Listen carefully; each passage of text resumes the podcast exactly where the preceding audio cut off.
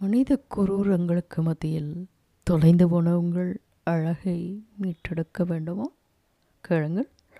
தேநீருடன் ஒரு கவிதை இந்த பதிவில். ஸோ சிவராமன் என்னும் கவிஞர் தளம் என்னும் சிற்றுதலில் எழுதிய ஒரு கவிதை.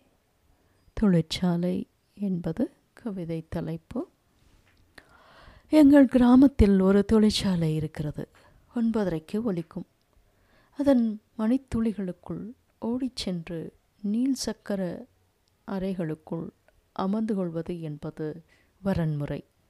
தாயை தள்ளி வைத்து விருந்தாளிக்கு விருந்து வைக்கிற பெருமை வேறு உண்டதற்கு. வேர்வை அரும்பாமல் பணம் சம்பாதிப்பது குறித்து குறிப்பெழுதவும் சூத்திரங்களை மனனம் செய்யவும் நிர்பந்திக்கிறார்கள். அவர்களை ஏற்றி செல்ல வாகன வசதியும் உண்டு. அழகழகான கழுத்து பட்டைகளோடு சீருடைகள் உயரக காலணிகள் வழங்கி உற்சாகப்படுத்தவும் செய்கிறார்கள்.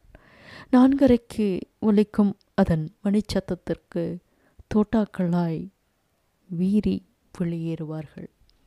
வீடு திரும்பிய பின்னர் குழந்தைகளாகிறார்கள். அந்நாட்களில் அத்தொழிற்சாலைக்கு பள்ளிக்கூடம் என்றொரு புனைவயிரும் இருந்ததாகவும் பேசிக்கொண்டார்கள். நீங்களும் பேசிக்கொண்டே இருங்கள். தேநீருடன் ஒரு கவிதை பற்றி உங்கள் நண்பர்களிடம் தொடருங்கள் பகருங்கள். நன்றி.